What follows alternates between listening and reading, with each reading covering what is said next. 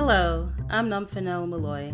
With the season 2 finale approaching, I would like to invite you the opportunity to submit questions, comments, and suggestions for the season 2 after show, which will air on September 19th during the week of the podcast's one year anniversary. If interested, you can send an email to rediscoveredmovies at gmail.com or a voice message on anchor.fm slash rdmoviespod no later than September 15th. You can ask me anything from behind the scenes moments to the guest features on the podcast, or you could share your favorite moments from the podcast or film suggestions for future episodes. Just remember you have until September 15th to submit your questions by email or voice message on Anchor. It's like I'm in a goddamn prison. Do you know how that feels? The Long Kiss Goodnight is up next on Rediscovered Movies.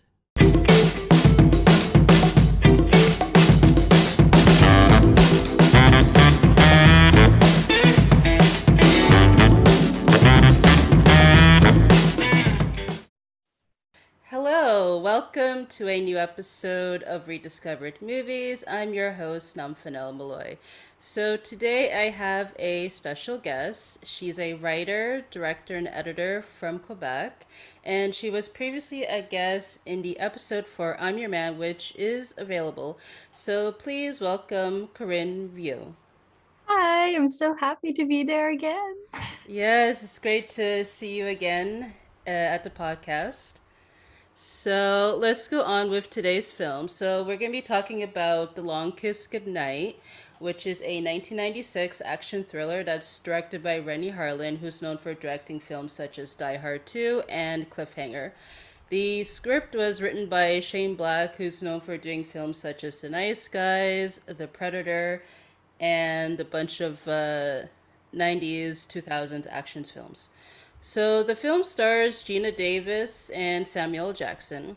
So essentially, the plot it focuses on Samantha Kane, played by Geena Davis. So she lives in Honesdale, Pennsylvania, with her daughter Caitlin and her boyfriend Hal. Has a teach has a job as a teacher and basically has a suburban life. But when she gets into a car accident, she begins to remember small parts of her previous life as a CIA assassin. Her old chums in the chapter are now out to kill her, so she enlists the help of a cheap private investigator named Mitch, played by Samuel Jackson. And as Samantha remembers more and more of her previous life, she becomes deadlier and more resourceful while uncovering a dark conspiracy. So the film was released in theaters on October 11th, 1996. It opened at 90 it opened at number 3 with over 9 million it was beaten by films such as The Ghost in the Darkness and The First Wives Club. It made $89.4 million during its theatrical release, according to Box Office Mojo, but on Wikipedia it says it made $95.5 million. So on Rotten Tomatoes, it has a 68% critic score. So with the consensus, they say smart, sharp wit, witted, and fueled by enjoyably over the top action the Long Kiss Goodnight makes up impact what it lacks in consistent aim. The audience, however, gave it 70%. The film is available to stream on Netflix and is on VOD, so check your local provider. All right, we could go on to first discovery. So, Corinne, do you want to start? Uh, yeah. Um, so basically, I have to say, I've never heard of the movie before you told me about it. Um, but I was really intrigued by the synopsis. I like the concept of amnesia, but sometimes it's quite overrated. So I was really curious of the way it would be brought on screen. So that was basically the first thing I really thought about. And then I do have to say, movies before 2000 my expectations are usually not that high because first of all the evolution of technology and everything related to special effects but also i feel like sometimes the dialogue are not as relatable anymore because you know society is not as misogynistic as before or you know there there's a lot of stuff that changed so sometimes i feel those scripts become more difficult to watch sometimes. So that was my first thinking there when I saw 1996. but yeah, those were my expectation there. Oh wow, that's awesome. Yeah, like for me though, like I think I've like I had the VHS tape of it growing up, so I don't remember my initial thoughts because I was young at the time. But I do remember, yeah, like I enjoyed it like mainly for the action scenes. It was nice to see, yeah, like Samuel Jackson, you know, in that sort of role, and also too with Geena Davis because it seemed like it's kind of rare at the time for like a female to be the lead for a action film and it's nice yeah we're seeing more of it now but but yeah back then i imagine it was such a big deal at the time. And I like how like the movie is kind of like self-aware a bit with the material because everyone knows what they're getting into. And I appreciate yeah, like it's a very like solid action film with a character that's not a Mary Sue type, like with a lot of mainstream films and movies of today, unfortunately. But Yep. but yeah, it's quite enjoyable to watch. And yeah, obviously, yeah, like some stuff don't age well, but other than that, it's like a fun, good time. Yeah, we need to look at it in the context of the time and how society was then. But of course, now we look at with today's today's lens, and we need to evaluate if it needs to be rediscovered or not. hmm absolutely. Because I was actually kind of surprised that this movie didn't do well at the time of its theatrical release. Like, probably, again, people were not ready for a female led action film. Again, I don't know. There could be like reasons behind that, but yeah, like it seemed like this movie got a cult uh, following afterwards, Mm. whi- which is fascinating. So we could go on to the highlights section, so essentially what we liked about the film. I guess like the first aspect is uh, Christmas because this really is the kind of unconventional Christmas movie similar to uh, Die Hard, we, which keeps getting debated whether or not it's a Christmas film. Like I'm on the side that it is a Christmas film because it takes place during Christmas time, I, I have to agree on that. It's like if it happens during Christmas, I feel like it's kind of a Christmas movie. But in my hmm head, when you say Christmas movie, the first things that comes to mind is like the Allmark type of movies. So at the same time, I'm torn. I feel the same way. Exactly, yeah, because I would say like for those are kind of tired seeing the more like conventional Christmas films like It's a Wonderful Life or Charlie Brown or or something to that effect. At least with this one it gives you something to look forward to that then with those typical holiday films.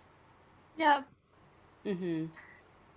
I I have to say, like, I don't know if you remember that exact scene, but when Charlie is driving uh, towards the end of the movie, and there's like the radio, I don't remember going on, and it's like, oh, Christmas, it's Christmas today. And I was just like, oh, I totally forgot about that. This is not a normal Christmas. Mm-hmm. Ab- absolutely, yeah. Mm-hmm. And yeah, speaking of Charlie, like I, I say I like how like for the most part we kind of learn what she's learning at the same time in terms of figuring out like her identity.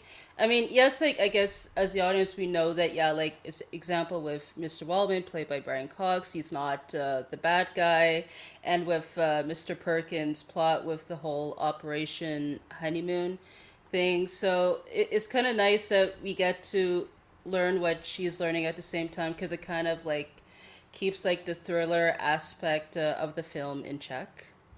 Yeah, I have to say, like, as I said, in my expectation, I was a bit worried on how they were going to follow that trope of losing memory. But I feel like in this movie, it was pretty well done because it was not like some kind of info dump right at the beginning, and then we just move on and forget that she lose her memory. It was really inherent to the movie and to the plot going on. And it was like every discovery was like, oh, she lost her memory, but you know, it, it's still there. It's from the beginning to the end.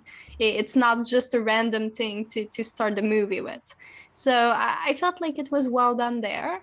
Um, one particular scene that struck to mind is when she gets to um, the cottage or I don't know, the farm, and she meets Daedalus and she Mm-hmm. He's her ex-lover because she knows how he pees. but it's just because she studied him to kill him, you know? So it, that was a good moment. I feel like the, the memory trope was well done in this movie. So I really enjoyed that. Absolutely. Because it kind of like uh, brought me similarities to the, Bur- the Bourne Identity with uh, Matt Damon as Jason Bourne because with that movie like he's trying to figure out like his past because he was uh, left for dead similar to charlie in this movie. And it was kind of interesting like for both characters like like they don't really like know their abilities but like when like we see like you know certain clues like for example this film like the postcard like about luke or like the note from uh from Waldman or the rifle in her suitcase. like that's when like it sort of kind of like activates her skills as an assassin is kind of like interesting to see that throughout the film. Like for instance there's uh this scene like when she's uh chopping uh, vegetables in the kitchen with her daughter and boyfriend. It's hilarious. Like she says, chefs do that, and yeah. they and they look very uh, concerned. Like when she um, throws a knife towards a tomato on the cupboard. So I, I really like that it became like a running gag because she kept saying that through the film. Like I think she said it again towards the end or something. I just really enjoyed that. mm-hmm. Uh, absolutely, yeah. And I would say too, like with the the car accident scene near the beginning, that's pretty much like her first attempt that we see like of her skills when she kills uh, the deer because yeah that was something like I would say out of her character because she seemed like the very nice, like typical like housewife of a loving family and so forth and yeah. Although I I do have to say the cutting scene with the vegetables that's not how you cut a pepper. Yeah. that is absolutely not how you cut a pepper. I will argue on that. yeah. but I mean, that's how she does it, so. That's what chefs do. I exactly, guess. exactly. You know, whatever works, works, I suppose. I suppose so. But yeah, it, it's something that we can call, we can talk about maybe a little further. But I really enjoyed the humor. But at the same time, it's kind of a self conscious humor mm-hmm. even with the special effect i guess. Maybe not. Maybe it's just me my interpretation in modern times. But you know i feel like they were self-conscious even with their special effect so mm-hmm. sometimes i feel like it was really funny but i'm not exactly sure if it was intended or not to be funny. So i i have to say like i have kind of a confused opinion on this movie because of that. I, I don't take it seriously. If I mm-hmm. take it seriously as a movie, it's not a great movie to me. But if I look at it with, you know, just a light tone, just, you know, I, I'm expecting to laugh at it a little bit, well, mm-hmm. then it's a good movie to watch just for fun and laughs, you know? But yeah.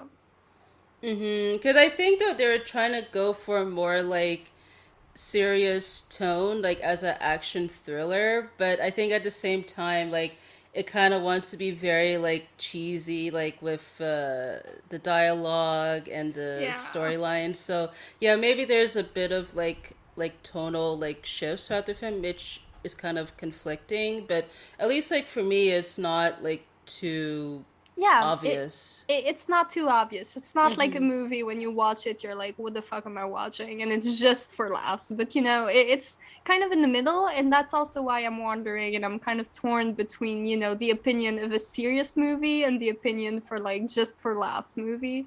So yeah i'm just in between there. But i have to say though i really like the characterization of the characters. Yeah. mostly like you said samantha slash charlie.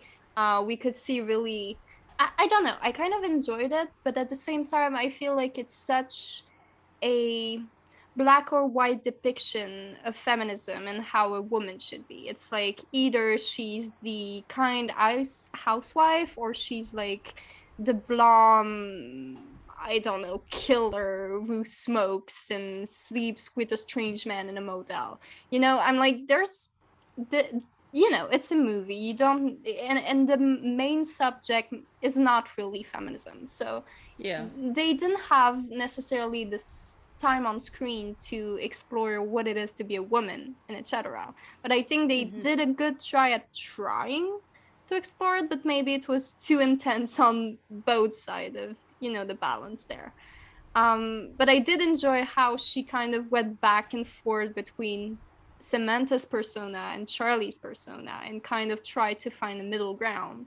Then in the end, you know, she's not the same as before. There was Mhm. a change. But she's trying. So, you know, it's it's kind of really interesting to see the portrayal of women through Charlie. That was a good point for me in the movie. And then I have to say, I, I really like Waldman too, but you know, he got killed pretty quickly. like Yeah. wh- when we saw him in the water, I was like, oh fuck, seriously, that was like my main character for a second there. Mhm, mhm. and then I, I have to say also the bad guy, Timothy. That I, I don't know. I feel like he was a bit comical in some way, but at the same time I enjoyed it. So it was not like I don't know. I, I like how he had some hesitation when he realized that Caitlin was his daughter. yeah. Mm-hmm. And I like how it didn't stop them. Because I Mhm. feel like in real life, if you've never met your child, you don't consider this child your own. Yeah. It, it wouldn't stop a mean guy to do mean things. It would just be like a slight hesitation, exactly how it was portrayed with Timothy's character. I, I found like in movies, the, this, I don't know, obsession with the bloodline is sometimes truly just ridiculous. So I really enjoyed that they didn't go towards that with Timothy's character, and there was just a slight confusion for a moment. That was also an interesting um, character point in the story. Yeah, because he is quite charming, like as uh the bad guy. Like he is like a henchman at the end of the day, so he is going to follow orders. But but yeah, I like how like in ways he he tries to use his uh his charm to get like what he wants. Like for example, like when he's like torturing the guy like at the abandoned uh, hangar. And also to like when like with that train sequence like when he's like flirting with Samantha at the bar realizes that oh that he does she doesn't completely like remember him. So Yeah. yeah like he he's quite you know the charismatic uh, bad guy in this yeah, movie he, he, he played the charmer, and I I have to say he played it well. Like honestly, that was good. That was on point. And like I have to say, the first scene when we saw Timothy, that was I don't know, kind of funny and hot at the same time. I was really confused. Mhm.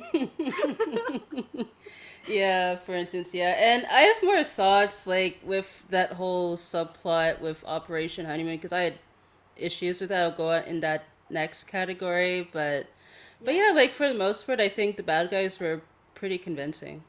Yeah, I have to say, like the the the idea of like per- I think it was Perkins, right? This the Mhm. yeah okay. So with Operation Honeymoon, what I like is like it was not you know the usual conspiracy of like oh I'm gonna try to kill the president to take his place or something like that. It was like there was a little bit more thoughts into it. So I have to say for that I want to give it credit. Yeah. Um, it was not perfect, you know. It's still the same kind of, you know, '90s, 2000 trope of thrillers where it's like, you know, um, but it was still better than most movies in that trope to me. So I Mhm. kind of enjoyed it. Um, and also, um, I I really enjoyed some quotes in this movie that felt kind of badass. Um, oh yeah. like I remember at the end, Charlie was just looking at Timothy, the mean guy, and she was like, "You're gonna die screaming, and I'm gonna watch. Am I telling the truth?" Mhm. That was mind blowing because Yeah. you know this is the thing with Timothy. He's always saying, "Oh, I can see if someone is lying." I can see if someone is lying, and then Mhm. he knows she is not lying, and she makes Yeah. it happen. That was Mhm. A badass moment. Really enjoyed it. Mm-hmm. And you mm-hmm. know, it's just it, it felt nice to see that change in Charlie's character. Well, you know, Samantha slash Charlie, to see her suddenly being like more free with her speech, yes. being able to say "die, motherfucker," you know, yeah. that's kind of a different vibe. Mm-hmm. Um, so enjoy that. And there was one really sexual joke that I enjoyed. so I will share it with you right now. Mm-hmm. So it's during the standoff at the end between Timothy and Charlie, and he oh, takes oh, yeah, out yeah. a blade. and she says, "How, honey? Only four inches." and he responds, "Oh, don't worry, you'll feel me." Yeah, that was hilarious. Yeah yeah, I, and, I enjoyed it. And she she she certainly did. Yeah. oh, absolutely. He died screaming, motherfucker. Yeah, yeah, yeah. So yeah, I also yeah loved yeah like to pick up back like the one liners yeah such as chefs do that like when she's in the kitchen or when she tells Caitlin life is pain get oh, used Lord. to it and then the daughter like repeats that to her like towards the end when she's like nearly dying at the truck and I love how Timothy like when the one of the henchmen tells him, "Oh, like uh, Charlie pushed him out of the truck. Uh, I'm dying," and then he says, "Continue dying." yeah. And, but, but, I would say like my favorite one liner is when Samuel Jackson says, "You can't kill me, motherfuckers."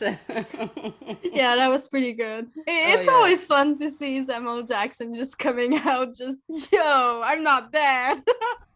Exactly. Yeah, yeah, yeah. So I kind of want to like uh, go back to your point you were saying like about uh, feminism because I don't think the goal of this movie was to explore that deeply, but if the film was certainly made today, for sure that was something they would uh, go deep into. Maybe yeah. like some would be very like on a nose about that over others, but I think really the intention is they wanted to do like an action film similar to like what Stallone or Schwarzenegger would do, but make it a female instead of a male because usually in those yeah. films they don't go too deep into like you know masculinity and all that stuff. So I think really they just wanted to make a fun action film, but with a female in the lead. Yeah, I think it was pretty much the goal, and I think it was it was a goal that was reached um, mm-hmm. I think for the time it was really a breakthrough. Um, at the same time, I am often, even in today's movie, with you know trying to include more women on screen, I mm-hmm. often wonder how much we take male character and just you know change the gender and forget about like the the strength that are usually considered as weakness because they're female between you know it's it's you know i'm not expressing myself really well there but you know there there are some characteristics that are supposedly female and characteristics that are supposedly male.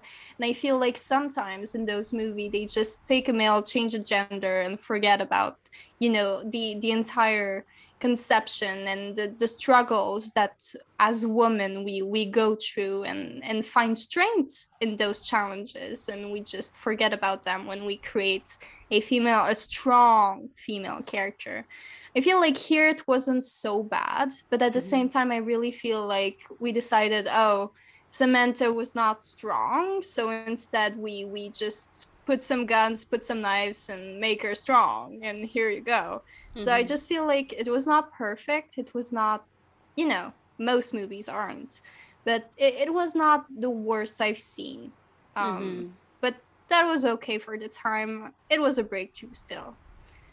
Mm-hmm. Absolutely. And I would say, yeah, like as a female led action film, it's not afraid to be brutal because you certainly see lots of the bruises and the injuries that she yeah.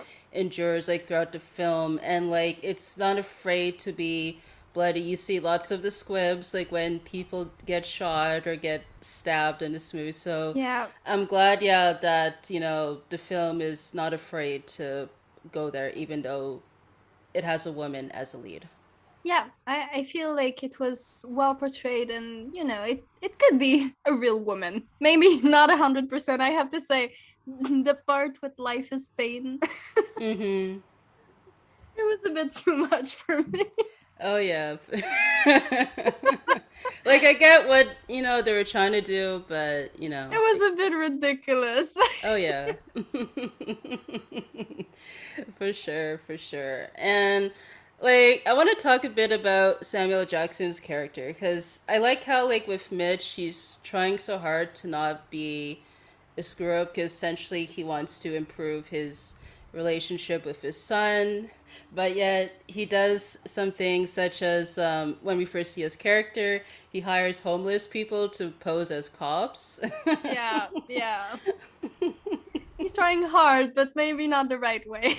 Yeah, and also too, there was a moment when he and Charlie were on the road. He spots a female jogger that he yeah. wants to flirt with, which almost causes them an accident. But yeah, I have to say, Mitch character, I feel like it's a good character. At the time, it must have been okay, but today I feel like it's a character mostly for. Uh, it's not only Mitch, but in this movie there was, you know, we'll talk more about it in the lowlights. But mm-hmm. the, there was a lot of tropes surrounding sexual harassment and like rape jokes and stuff like that, and that I did not enjoy. But you know, went along with the times. I kind of expected it. You know, a movie mm-hmm. before 2000. We're used to it mm-hmm. old mentalities. But yeah, so I have to say, like, Mitch character is a strong character. Yeah. Sometimes I wonder if everything related to those, I don't know, um, sexual old dated views were really adding to the character. I think it could have been done differently but showed still that kind of macho side without going too far but you know it was mm-hmm. going with the times it was still a great character because you see he was really persistent determined he was really trying to push through really trying to improve himself and he was like self-conscious about his flaws mm-hmm. he knew he was not a great pi and he was like okay, I'm just following Charlie, hoping not to die. Come save me, please. it was pretty good.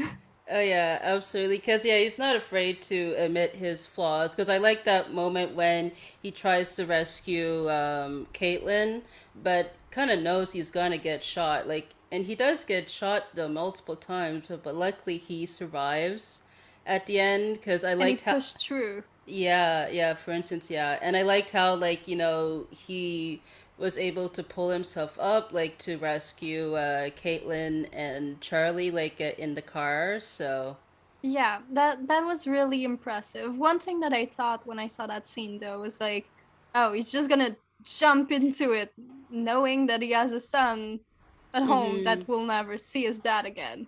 That's yeah. that's kind of self-sacrificing but at the same time i understand because you know he's a father he knows what it is to he, he knows the the fear of losing a child so i think it's still into character to go for caitlin to try to save her but at the same time i i was like he's really not thinking about that just jumping into it you dumbass but mm-hmm. you know it, it mm-hmm. was it was a really good moment. And he's like oh um i don't remember the exact lines but um he's talking with charlie on the radio and she's like you're not gonna survive dude.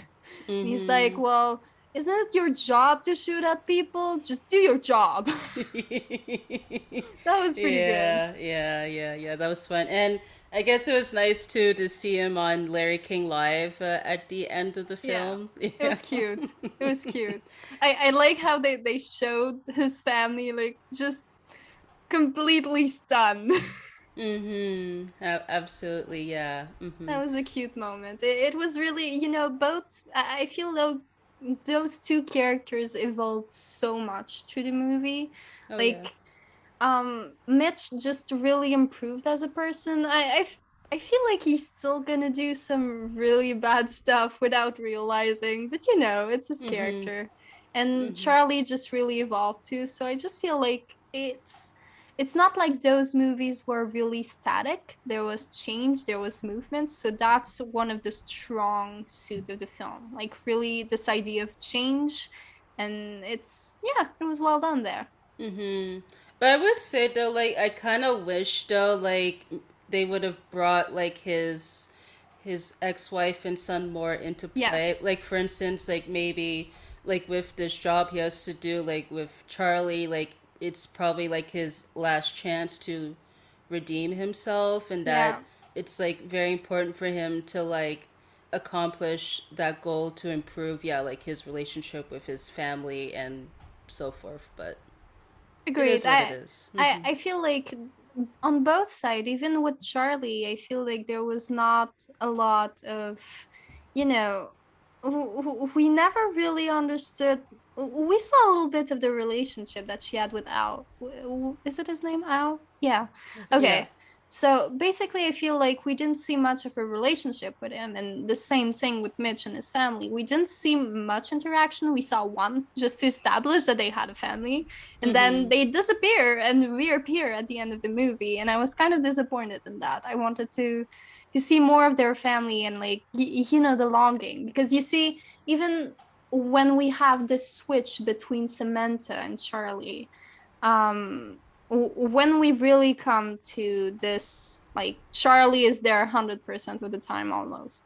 Um Mhm. well she we see that she's still thinking about caitlin and she feels bad and like she she she's trying to push away the memory of her daughter. She doesn't want to acknowledge her daughter. But she never talks about Hal and she lived with him for eight years yeah. And it's like he's not there. He doesn't exist. He's just like a male stand-in you know? Pretty much yeah. So there was that. And i mean as i said like even in the scene where mitch is trying to save caitlin it's the same thing. There's no hesitation. While i feel there would at least be a little moment where I would say oh could you tell my son that i love him? I, I feel like just a little line like that would have shown that he knows that he may die and that he may never see his son and his ex-wife again. And i, I just wanted a little hesitation there and there was none. So like you said i feel like we could have seen more in the little lines little little details without showing the family like just show that they think about them. Hmm um, absolutely. Yeah. Cause like there's that moment when she tries to seduce um, Mitch in the Yep. hotel because he finds like that ripped uh, photo of her family because that shows that yeah that that she's trying to get rid of Samantha as like the the family person. So I kind of like yeah she's trying to like struggle like um to kind of like find find herself because after Yep. when she learns her previous life like it seemed like she wants to go back to that old life but she can't for obvious reasons so i kind of like that struggle i guess within the film it could have been Yeah. done a bit better but i like how it was there Yeah, I think it was really interesting to to see that struggle, as you said. It's also between the concept of who she is as a woman. Is she the ice the housewife or is she the assassin? mm-hmm. So that was really interesting to to look at that, you know, back and forth between who she is as a person. yeah And also, I have to say, um, it was really interesting to see how she was trying to push back that part of herself while trying to sleep with Mitch because, you know, if she slept with Mitch, she knew that she would have done something unforgivable and she couldn't go back, you know, in some sort of weird scheme in her mind. But at the same time, if you look at it, when she just came back to herself and, you know, she was sitting with Mitch and she she grabbed a bottle of alcohol and just you know started drinking we we could see how unhappy she looked like how Mhm. much it was weighing on her to to go back to that lifestyle. And she was talking like oh i'm just gonna go back to it. Just gonna start working again. And she was drinking while doing that and she didn't look happy at all you know um i, I feel like she felt stuck between her family that she chose unwill well not unwillingly but unknowingly. Yeah.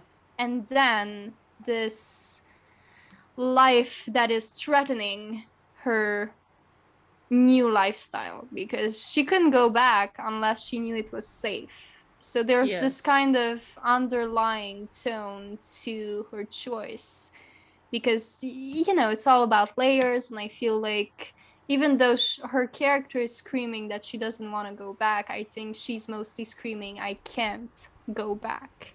Yeah. Yeah. Mm-hmm.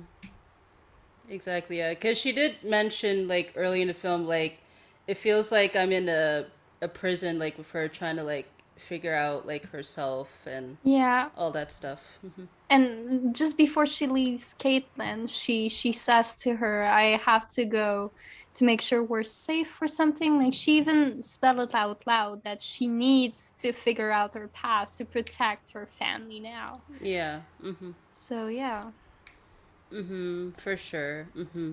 And like uh, to kind of like go on the flip side, uh, I do like the the appearances. If you guys are familiar with the CSI franchise, like the two actors, because you had Trin, that was Mitch's assistant. She's from CSI New York, and the man in bed, like he's from CSI Miami. So I thought, like for those that love CSI, like that was a nice, you know, touch a to little that. wink. Yeah, exactly.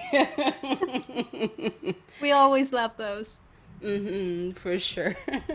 and we could go on like to like the action scenes. I thought yeah they were like fun to watch. I would say my favorite was the train sequence because we see like Samantha like she doesn't know like what to do like but she kind of instantly reacts like when she shoots like the fake uh Mr. Waldman like with Mitch's gun and then quickly um shoots the glass window like to escape the bomb like uh when they're at the third floor of the train station so yeah, I thought that was fun I I kind of enjoyed it. At the same time, I have to say it's not it's not like just this movie. It's almost every action movie. I always feel like okay, they're shooting everywhere and they Mhm. don't touch the main character, of course. They never do.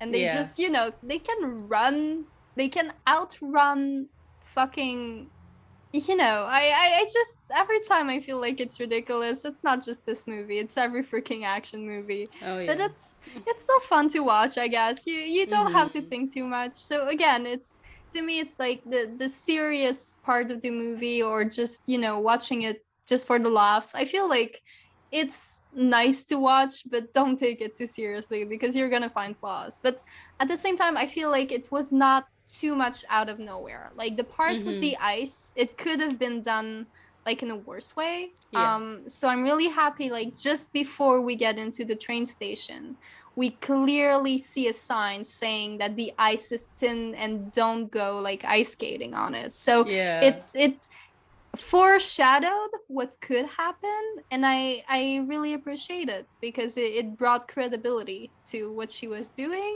and it was Mhm. not like oh i'm jumping out a window and i assume that what's under me is like ice. I don't know. I think it may be snow but i'm just gonna shoot it. You know? It was something more. Mhm. so i'm gonna give it credit it was fun. But yeah the you know the balls are not they're faster than a human being. They're you're gonna get shot Yeah, and also it's funny, like Mi- Mitch says, "Oh, I have a bad feeling about this," like before he puts the gun in his pocket, because you always see that line in practically almost every action movie. Because usually when a character says that, it tends to happen. it's to going happen. down yep Mhm. it's going down always is For sure, for sure. Do you have a favorite action scene from the movie? Hmm.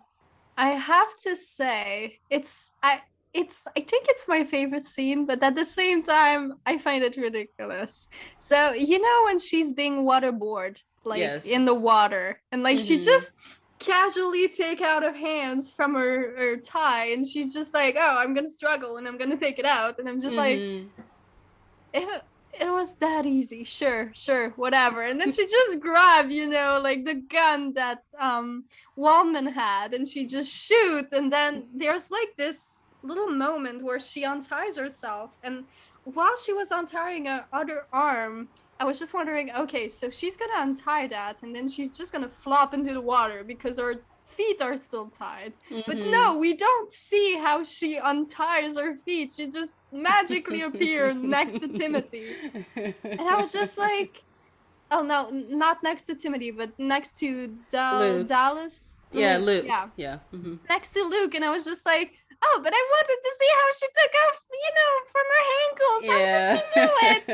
anyway, so it's not an action scene, but it's an action scene. I don't know. I I had so many questions about her. Oh, yeah, yeah, because I mean, you can kind of believe it because we see her like untying like her hands, and it cuts to you know Luke lying on the floor. Then she Yeah. like I guess gets up from the wheel and I, I just wanted to see the awkwardness of it. I think that was my expectation. I just wanted to see her struggle, you know, just not yeah, trying not to drown in the water while trying to to get out of her ties. I don't know. I I I felt disappointed. I wanted to see the awkwardness of it. yeah. Because like speaking of awkwardness, I thought it was quite hilarious that when she's in the water, she gains all of her memory back.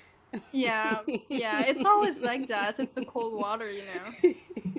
I Yeah. know. I, I, I also they said a line. I don't remember it exactly just before, but it was like, oh, in 10 minutes she's gonna like she's gonna be all right. And I was like, well, no human being can survive under the water for 10 minutes, you Yeah, dumbass. yeah. I think he says, yeah, in 10 minutes she'll either be insane or dead. Yeah, yeah, that Mhm. I don't know. At first I was just like, yeah, no shit. yeah. Plus, that water is cold because you see, like, you know, Yeah. her skin kind of deteriorating, like, because it's that cold. So. Yeah, I, I, I, yeah, no, I was not ready for the frozen bath. I didn't want to be there. Yeah, yeah. hmm And I liked how, like, with the scene after that, we see, like, Mitch, he's kind of tied up naked, like, with the with the lighting. I like how we only see his uh, POV when we hear, like, the gunfire happening off screen. Because we, we are pretty much, like, scared, just like how Mitch is scared in that moment and don't know what to expect. But then, Yeah. o- obviously, Charlie comes to the rescue. Exactly. Yeah, I really Mhm. like that. Although one thing in that scene that I had so many questions again. I don't understand the fucking obsession in those movies to put women in like little garments. I'm just like, okay, it's not even underwear at this point. They decided to put on her a nightgown that is Yeah. translucent. I'm like, okay, if you put her in her underwear, whatever. I guess you could explain that it's like you don't want her to hide weapons in her clothes or mm-hmm. something of that sort. But no, they took the time to put a matching nightgowns with her panties Yeah. just to put just to waterboard her. You know, it's like it's ridiculous again. Like why? Just why? You don't need a nightgown to drown. Yeah. But again, though, like that's probably something that Samantha wears, though, because at this point, like you know, she she's not very like um like she doesn't expose herself a lot with her clothing choices. So I guess it's not a surprise that she's wearing that. But if she's Charlie, though, she would definitely be showing more skin. Well, I, I don't know. It's just I, I felt like it was really just, you know, a nightgown that you wear to like a pajama. I was Yeah. just like it's you don't wear that under your clothes. You wear a bra, you wear panties, you don't wear a nightgown. Yeah. That's that's what threw me off. I was like, okay, if you're trying to sexualize her in some way, at Mhm. least do it right. Like, come on, no nightgown, Yeah. or just don't don't try to put something translucent just to put something translucent. Yeah, or maybe like with the actress Geena Davis, maybe she wasn't that comfortable like showing Yeah, a lot of skin, so it could be I- that as well. yeah, it could be that. I I feel in that case, like in that scenario anyway, I feel like I never understand why they take time to put you naked. I understand that it's to to make you feel inferior or something. But Mhm. like I feel like they would just fucking tie you up and just check that you don't have weapons and whatever and then just drown Mhm. you. They don't care about your clothes. Your clothes are gonna weigh you down. It's even better. You're gonna drown Mhm. faster. So I feel like I, I've never understood this obsession in movies to just put women in like panties and stuff to drown or to to torture or whatever. It's Mhm. I've never understood it, but you know, it's with the times, I guess too. Mhm. Mhm. And I like how like it's kind of funny that the teddy bear that Caitlin has is, I guess, named after Mr. Perkins, Charlie's old boss. So I thought yeah. it was quite hilarious. Yeah, that was pretty funny. And like with that scene, like when they're uh, ice skating, it's funny. Like they show Mr. Perkins like off to the side watching, and it's funny that Charlie says, "Oh, like Mr. Perkins is watching." So. oh man, yeah, I didn't notice that, man.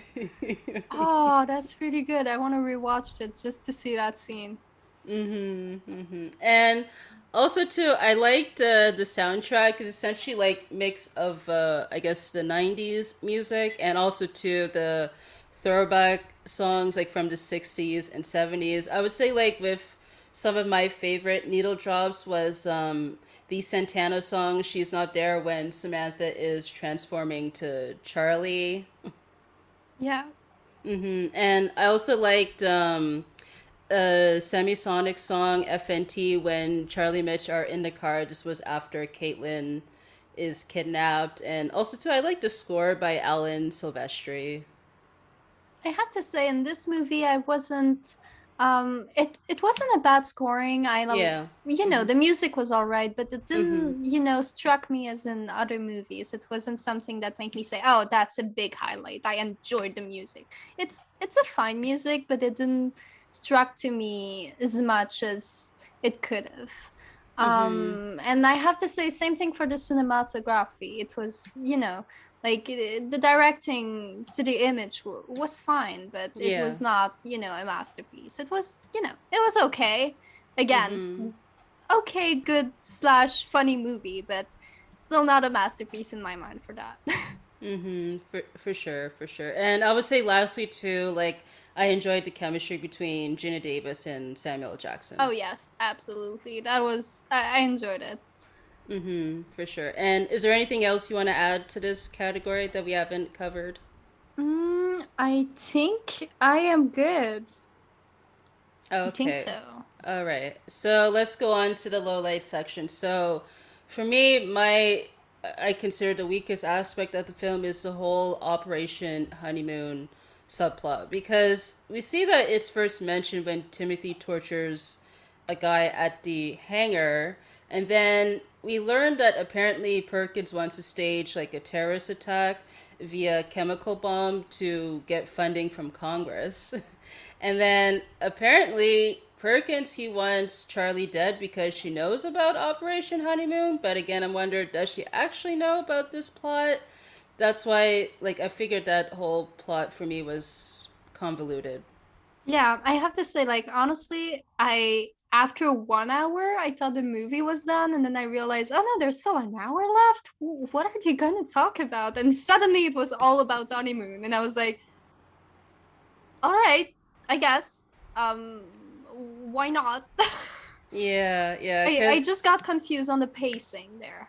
Mhm. And I thought like it was weird that apparently like with Timothy and Luke, I guess they were former targets, but then now like they work for Perkins. I thought that was yeah, confusing. that was not believable. Like he said, "Oh, we don't have money, so now I hire you know the bad guys because they cost less." But I'm like, well, no, that doesn't make sense. You would hire like less skilled people maybe, but you would not hire the bad guys because your job is to arrest the bad guys. So mm-hmm. how does that make sense? Um, yeah. yeah, that was not believable.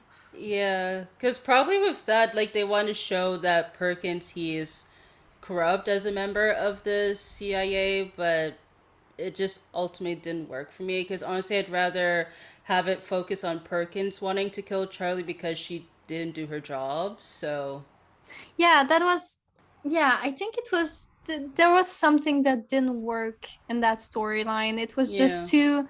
The, there was really two chunks to the movie. The first part, the second part, and in between, the connection was kind of messy.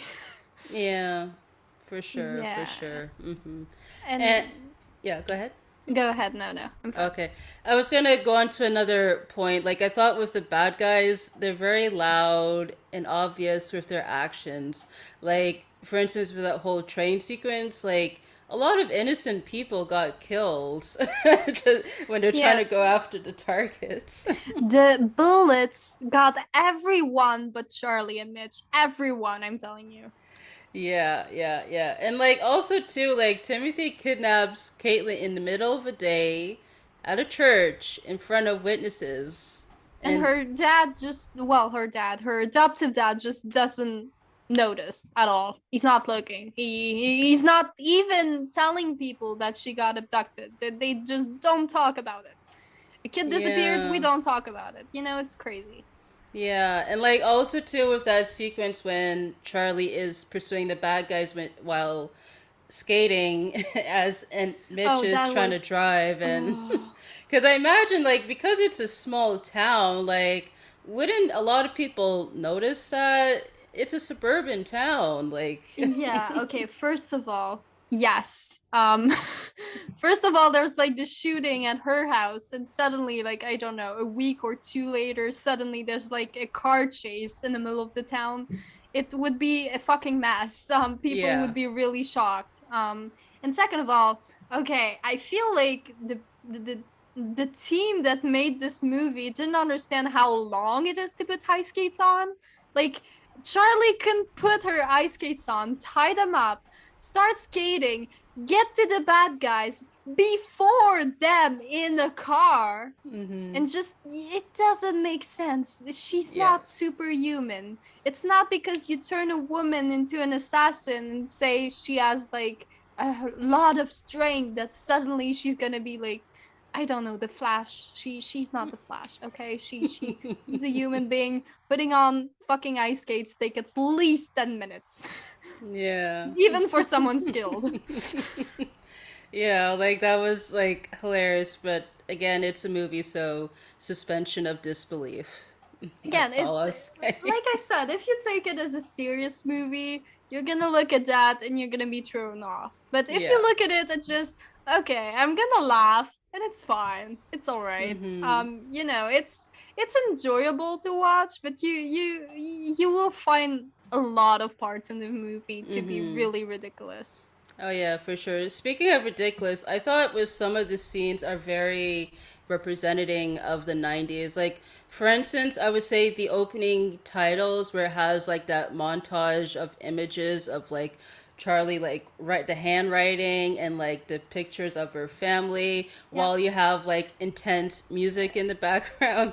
I thought like that was quite hilarious cuz and then it cuts to like Elvis Presley Christmas music playing during like a a parade, which I thought the transition yeah. was so ridiculous because it kind of reminds me of this movie uh, Ricochet, which I covered uh, previously in the podcast because that one also has these cheesy titles like with intense music, then cuts to something very light with Denzel like playing basketball with Ice T, and like also to another film, Passenger Fifty Seven, where we see the same thing, intense music with images of uh, the bad guy. so yeah. I thought like I don't know, it's probably like a very '90s thing to do at the time to open a film that way.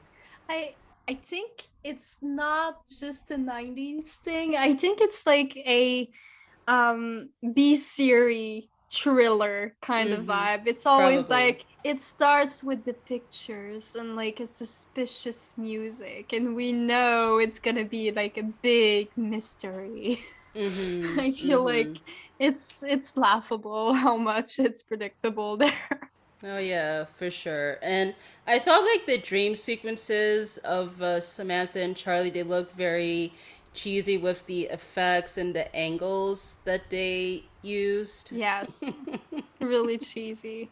Um, yeah. Um, I have to say there are so many moments where I was just laughing, but I don't think I was supposed to be laughing. I think it was really serious. Like, okay, yeah. the scene where Samantha is looking into a mirror on top of a cliff in a mm-hmm. storm and mm-hmm. she sees Charlie and mm-hmm. they, they they talk to each other. I don't know. I really felt like it was harry potter and the the, the stone. I don't remember the name of the movie but it was just fucking ridiculous. I was like okay don't show me voldemort please. Yeah. It's uh, why? Just why? Yeah, yeah. Or maybe harry potter like got it off from this movie pretty possible if you think about it. I don't know. Look, it was ridiculous. Completely. Yeah utterly ridiculous. Yeah, yeah. Made me laugh. Mhm. Um, there were a few moments like that. Like even like like I said, when she was cutting the vegetable, I felt like that's not how people cut vegetable. That's not how people would react to someone cutting vegetable that way. Just you know, rummaging through the fridge to find something to cut. It's like Mhm. How why are you so enthusiastic? She just Yeah.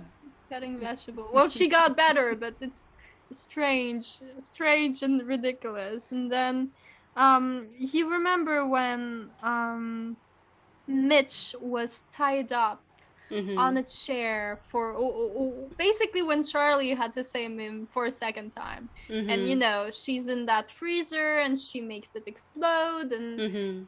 I'm just like, well, first of all, if the explosion is that big, um, a freezer is not, you know, a tank. It would Yeah. probably have blown her and her daughter off too. Yeah. But let's Mhm. put that up, like in the back of our mind and forget about it. It's a movie, Mhm. whatever. Mhm. Um, Mitch would not have been thrown out the window that way.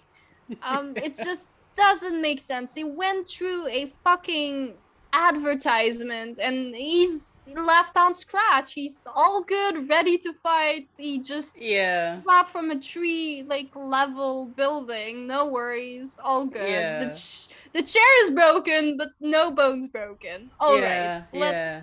that was ridiculous. Yeah. Like really flying in the air. Like the special effect there.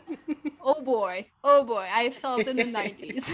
yeah, yeah, yeah, yeah. Like he did had some bruises, I think, like after getting thrown out of the hotel. Just bruises. Yeah. That's my point. yeah.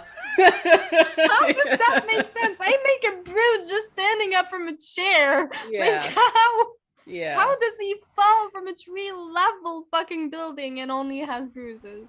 It's crazy. oh yeah. Um, and it's also like, why is he the only one that is thrown at the window? Like all the bad guys die in the explosion, but Mid just miraculous, miraculously being just you know thrown in the air. He's the only survivor. yeah. Like, well, Timothy so survives. Timothy That's true. survives. Yeah. That is true. That is true. you are right. Mhm. He is not thrown out a window though. Yeah, but it looks like he was thrown, I guess, at the other side of the building. But Do you think it was as utterly ridiculous? Like, did he go through an, an advertisement and then I don't know, like another house and through it and then through windows and then he fell on the ground with no scratch? Yeah, yeah, Yuck, yeah, yuck. yeah, This yeah. Because honestly, like realistic, realistically, all of them would be dead. So exactly, exactly. So that's that's my point. And then, okay, that part in the freezer. Suddenly, Caitlin just getting out of her cast some matches. Well, she did like if you remember earlier. Yeah, she when... did explain it. Yeah. She did explain it. But at the same time, I was just like, is this a magician trick? She's gonna get out of above and like, you know, some scarves and stuff and just gonna start a Mhm. magic trick. It was just like, seriously, that's how you're gonna solve it? All right. All right. It's the magic cast. Yeah, and it's funny that like Charlie realizes that the the doll that Perkins gives Caitlin has gasoline in it. Yeah. How, how are you supposed to tell that from, from I- the doll? I don't think I don't think she knew there was gasoline in it. I think she looked at the doll and purposefully put gasoline into it. Although I don't understand how she did it without being seen by the villain. Um, but No, I think that was like th- you know there was like a weird cut between she look at the doll and then she's like standing in front of Timothy or I don't remember. Yeah. But I think it was supposed to imply that she put some gasoline in the doll in some kind of foreshadowing that she knew she would need it. But I don't fucking know. It felt really forced. I don't I don't think so because like No. because we see that like she looks at the doll weirdly like when you have the bad guys pointing the guns towards her and they say oh I smell gasoline and I have a bunch of matches and then like she kind of weirdly stares at the doll. So I'm thinking at that point she realizes there's gasoline like in the the doll. Hmm. Because it, it wouldn't make sense like for Charlie to put gasoline in the doll for her to escape with Caitlin. Well, I don't understand how gasoline could have gotten inside the doll anyway. Boats are utterly ridiculous. Yeah, exactly. Yeah. So- you know, it was just oh, we're we're gonna leave it there because you know it's it's an action movie. They had to find a way to make her get out of a freezer, but still, it was yeah. kind of out of nowhere. So many little things that were like, how could you predict that? How could you? How could you fucking? It it doesn't make sense. It yeah. Really it, um, it, felt like a kids movie on that. It's like yeah. everything is perfect to make it happen. Yeah, because I'm sure maybe someone in the YouTube sphere maybe like analyzed those scenes and probably detected, yeah, this is not realistic. Again, I don't know, but I'm sure someone will overanalyze those yes, moments. Yes, I, I, I do. I really do. I, mm-hmm. I really judge those moments. mm-hmm. For sure, for sure.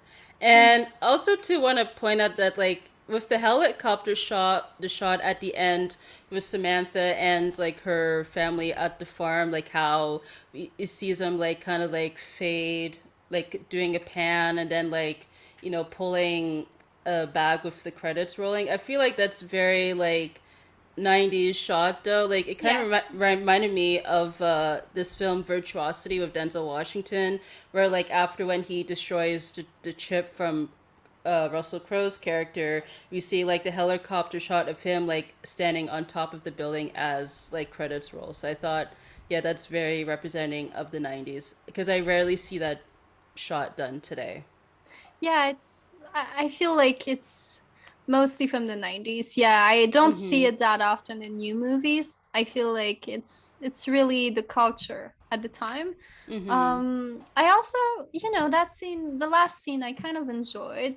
The same time it was you know a bit ridiculous again with the knife and you know just killing a bug with it but you know it was funny. Um it's a good way to end things. Um oh yeah. but yeah it was you know um kind of okay. mm-hmm, mm-hmm, mm-hmm. Although, uh, one of my main main lowlights for this movie, I, I talked a little bit about it briefly before, but um, it was mostly everything related to sexual harassment and rape yeah. jokes. That was a big, big no no for me. But you know, if we look at the context of the time, it was common in movies. That's also why I said I expected it because it's a before 2000 movie. Usually mm-hmm. it's that way. Um, yeah. So if we look at the context at the time, it was acceptable. Although, if we were talking about rediscovering this movie today, mm-hmm. it's an issue. Um, yeah. So for me, I'd say first of all, we see it at first during the accident scene with the deer. We mm-hmm. see like the old guy that I don't care his name just groping out of nowhere uh Samantha and it's just like sure she's driving you home you're just gonna grope her you yeah. fucking pervert well he's drunk he is drunk, but yeah, I have to say, but, mm-hmm. why did it have to be added? If there was a deer that was already enough to have an ac- accident, you don't need mm-hmm. to add mm-hmm. the sexual harassment. She could have yeah. the ex- accident without anything else happening. Mm-hmm. Like there was a deer on the road. That's enough to have an accident. It happens multiple times a day in Canada and in the US. It would have been believable without this. That that's my main point. I feel like sometimes these tropes were added just for the sake of being added because they already had an explanation for the accident. The accident happened because of the deer. Mm-hmm. It didn't need to be something else. It didn't need to be sexual harassment again. So if you didn't put the deer, mm-hmm. all right, she she crashed in a tree because she was distracted because he was groping her. All right, this is inside the plot. But yeah. here, it's not. There was a deer. The deer is the accident, not the sexual harassment. So why was it there? Again. Yeah. So that was one of the first one that I noticed. And mm-hmm. then um I don't remember exactly at which point of the movie, but um basically it was when uh, Samantha started becoming Charlie, and she's. It, it, was right after her argument with Mitch about sleeping together. She's mm-hmm. walking in the street, and there's this random guy who's, you know, kind of flirting with her, catcalling her. I don't know how to describe it, and she pushes him away, and he doesn't yeah. uh, doesn't get the point. And then she's like, "I'm saving myself till I get raped." Ah. uh, yeah. Yeah. Yeah, I guess it's a way to. I think what was tried to be done there was to give back the power to women. To Mm-hmm. I don't know. I, I'm trying to to find a reason. It's just Yeah. it's not as uh, I don't know. As a woman, I would never say that. It's not. I I feel like it, it's just a bad line there. I don't enjoy it. I don't feel it's badass. I just feel it's kind of awkward, and I I in a situation where a weirdo is approaching you, no one would say that. Yeah, because I think she she's trying to be satirical here. I guess, but I guess, but at the same time, I don't feel like I, I felt like it was just trying to be badass, but didn't it's on the target. It was just it, it to me it felt awkward and it continued Yeah. into that trope of you know instead of just she, she was already badass. She was already like you know turning him away and just continue walking. It was just like a line trying to be powerful even if it was not needed and it was not really on the point. Um Yeah. but yeah. so there was that. And then you already Mhm. mentioned that but there was also this line with mitch um stopping to look at the jogger and almost getting into an accident again i Mhm. feel like it was an interesting part of the character to show that um because you know he's really macho it's it's in the character yeah, so this one I can argue that okay maybe, but I have to say it's kind of overkill. yeah, We we could have seen him just look, and sh- Charlie could have still commented on what he did. Um, he didn't need to, you know, almost do an accident, cat collar, you know, keep looking and say, "Oh, that ass," you know, that was a bit like overkill. It was a bit much. But i do understand in the context with the character this one is kind of it can slips off it, can be explained in some way maybe Yeah. Mm-hmm. um so there was that and then if you look later we see like this advertisement on tv i think it was later or earlier i don't remember um but mitch is looking at the tv and on the tv we hear like uh two guys talking and one says what do I need a cat for? I got a girl. And the other one responds, yeah, pussy's is pussy.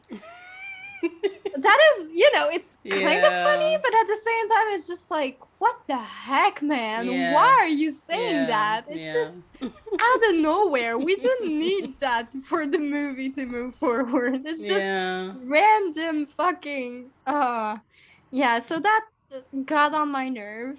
Yeah. Um, so I think that was all the kind of sexism that I noticed. I'm looking at Yeah. my notes. mm-hmm. Yeah, I think it was most of it. These were the most blatant one. I, we have to say, again, movie before 2000. We have to expect it here.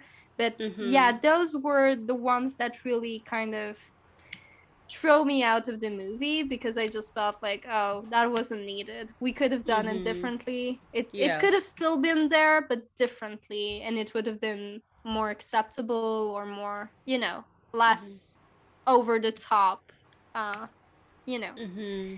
but yeah and and then i have to say like a, a moment that made me not into the sexual harassment trope or whatever um that just made me you know cringe a little bit was the part on the ice skating rink between caitlin and Mm. charlie Yeah. um life is pain oh man yeah i think like she just wants like you know the daughter to like toughen out and always complaining so i kind of get that Yeah. point maybe could have been delivered better but I, I feel like it could have been delivered better, but it Yeah. was really funny. I have to say, again, it's with this kind of.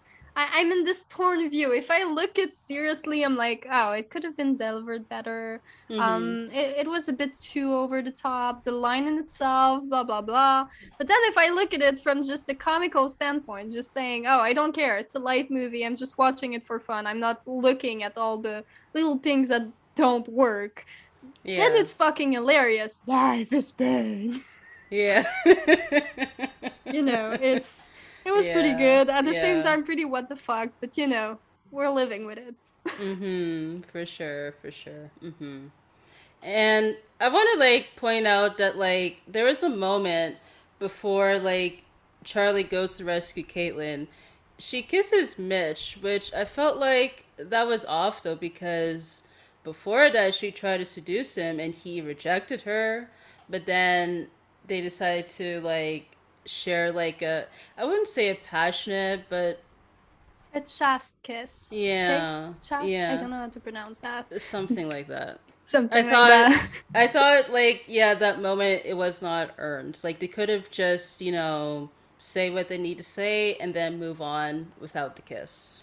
I feel like if we try to explain where that kiss came from, we could say that it was the fear of dying. Um, Charlie thought that, okay, I'm gonna try. If I die, you're gonna take my daughter out of here or something. Um, Mhm. But you know, I, I agree with you. It was not really earned. I feel like just taking each other's hand and you know pressing a little bit could have been enough. The kiss may have been too much. But again this movie was trying to sexualize their relationship in some way. Like Yeah. even when we saw like charlie in the shower and it was not the necessary mo- moment in the movie but it was just you know to show a woman's silhouette. And then the same thing we we we got like when she's trying to sexualize the relationship there it, it was fine. We we there's an explanation but that kiss was just i agree with you it was not earned it was not really necessary. I do understand what they were trying to do but again didn't hit the target as it should have. Um Mhm. and in that same scene one thing that struck to me is how easily she found her daughter like Yeah, I was Oh. gonna point that out. Yeah. yeah, like there's a candle in the window. I will look. I'm sure my daughter's gonna be there. And suddenly Yeah. there's two doors. The windows are open. The curtains are not drawn. There is no guard. Well, I mean, it was kind of a trap, so I understand. I don't understand how they believed how, how they made out that she would find them. Yeah. Let's just assume that they thought she was superwoman, that that she would find them because she's the best assassin they ever had. Whatever, let's assume that. But you know, it was just too easy and too quick and too like, oh, I get in, I get out. Here you go. I'm good. Yeah, plus didn't they agree to do like an exchange before that? Because if you remember when she was at the phone company with Mitch, they say, yeah, like let's do a trade like you for the girl, but then when she arrives there, I guess that's never brought up though.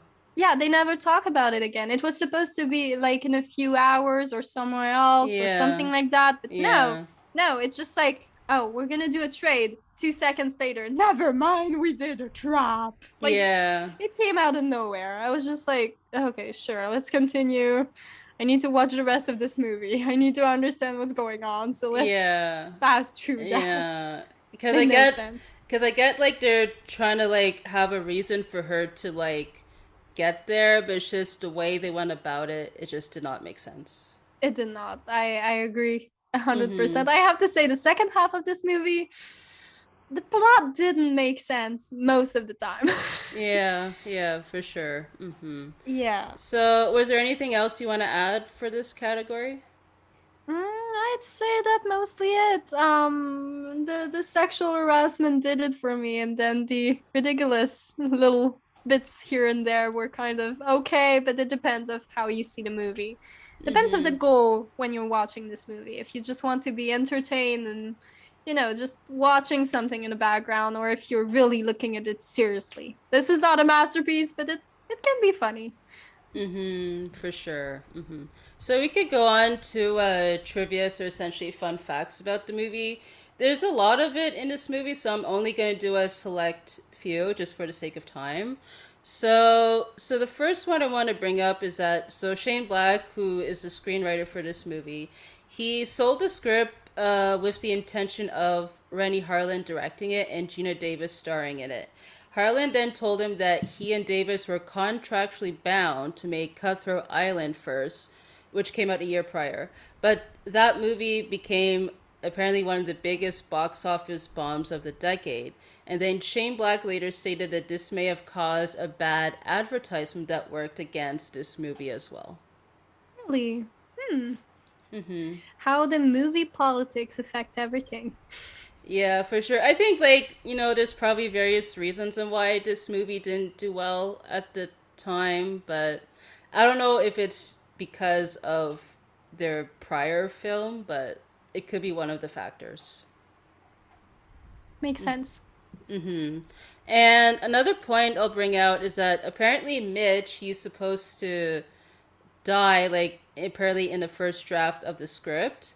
And the test audience, they didn't like the ending, so that was reshot. Oh well, I, I guess they just changed Waldman and Mitch. They added the character of Waldman just to kill someone in the first half and keep Mitch, I guess. It would make Probably. sense. I, I felt like Waldman's character was like for maybe there for 10 minutes. I, I was like, really? I wanted him to be there more. I, I felt like it was a character development that was there for nothing because he was killed off so early. Yeah. But, yeah. And- I, I, I feel if Mitch had been killed in the first half, that movie would have been way worse.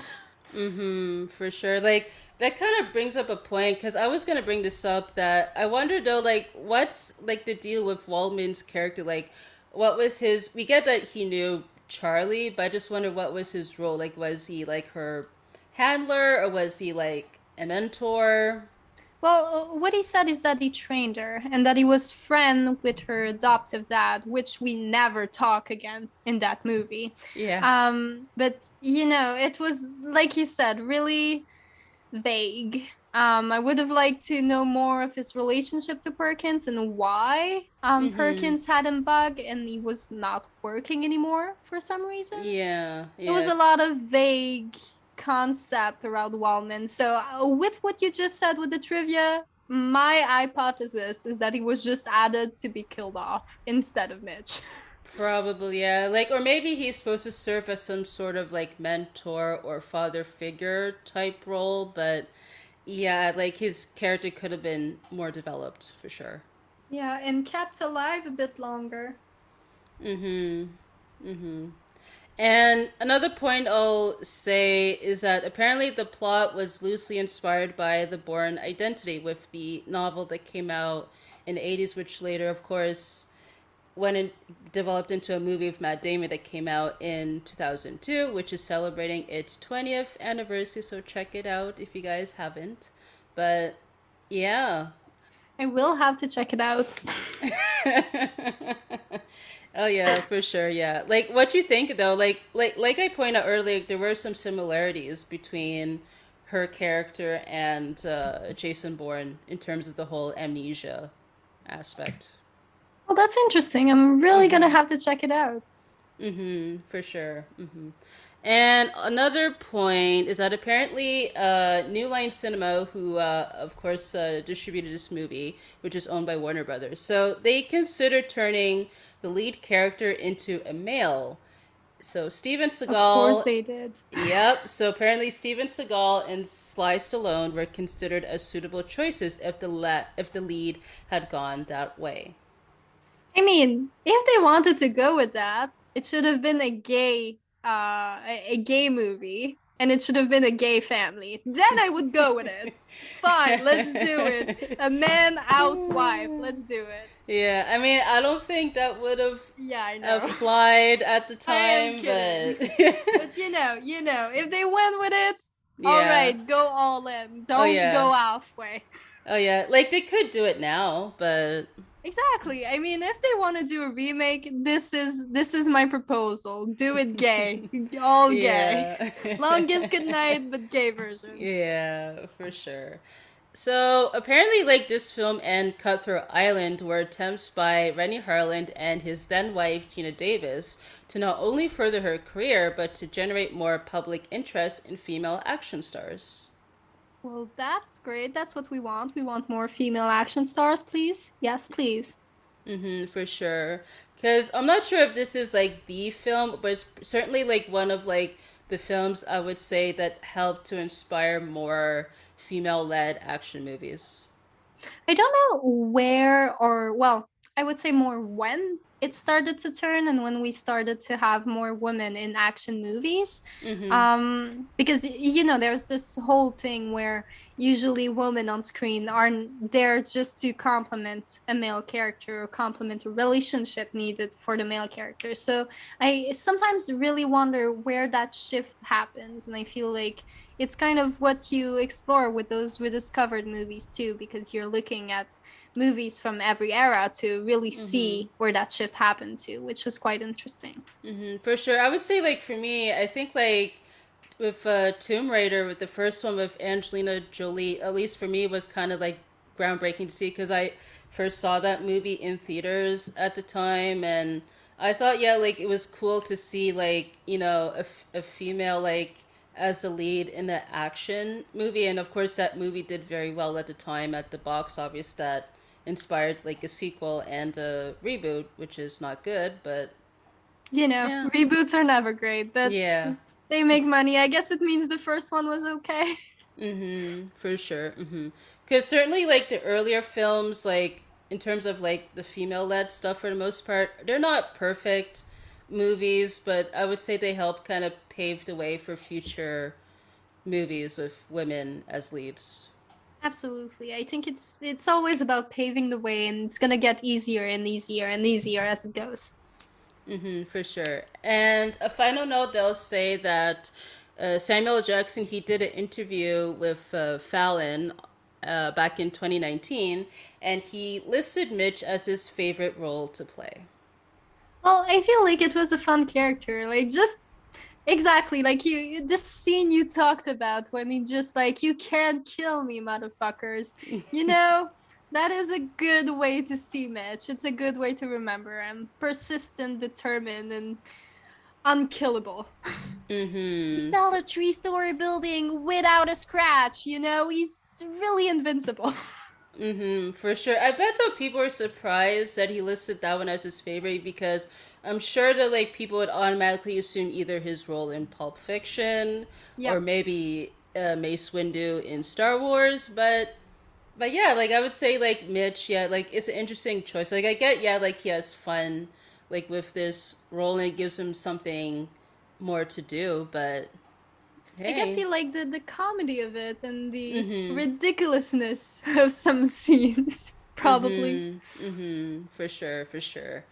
So, all right. So we always leave off with this question: Should this movie be rediscovered? So, Corinne. Um, I'm gonna have to say no, mostly because of the sexual harassment tropes and etc. Um, but it, it's kind of vague. I, I have to say it's rediscovered if you want a good for laughs movie, yes. But if you're looking for something serious, nah. okay, so I'm on the opposite. I'm I'm gonna say yes though. Like it's obviously not the perfect movie, but I would say like it works for me for the most part because I liked how with the mix of the humor and the dramatic elements, like it's kind of self-aware, like it knows what it wants to do and achieve and all that stuff. I love the setup of like the mystery in terms of her trying to figure out like who she is. Maybe like the end result is kind of disappointing, but I love like the journey from beginning to end. Of course, the performances from the cast, I would say especially Geena Davis and Samuel Jackson, they have great chemistry because honestly, without Absolutely. that, the film would certainly fall apart if they didn't have any chemistry. And the soundtrack is good. Like, it's not, I would say, high up there in terms of movie soundtracks, but I like it has some needle drops for sure. So that pretty much wraps up this episode of the podcast. So Corinne, uh, where can people follow you? Um, people can follow me on Instagram. You can find me at CocoVO13. Um, and yeah, hopefully I will have new projects soon. I am working on a few pieces and we'll see what happens. But you know, mm-hmm. the artist life. oh, yeah, for sure, for sure. So, you could follow myself on Twitter and Instagram at Numphy Malloy. You could follow the podcast on Twitter and Instagram at RD Movies. And you can use the hashtag RD Movies Pod. You could answer the featured question on Spotify. You could like, share, and subscribe to the podcast on your preferred platform that's available. You can submit questions, comments, and suggestions by email, which is rediscoveredmovies at gmail.com, or you could leave a short voice message on anchor.fm slash rdmoviespod. You could do those by September 15th to be considered for the season two after show, which will I believe will come out on September 19th. If you guys are listening to this after that date, don't worry, you could always submit all those stuff uh, afterwards. So, thank you guys so much for tuning in to this episode of the podcast. So, Corinne, any final notes you want to say? Um, keep listening, guys. mm-hmm, for sure. So, until next time, everyone.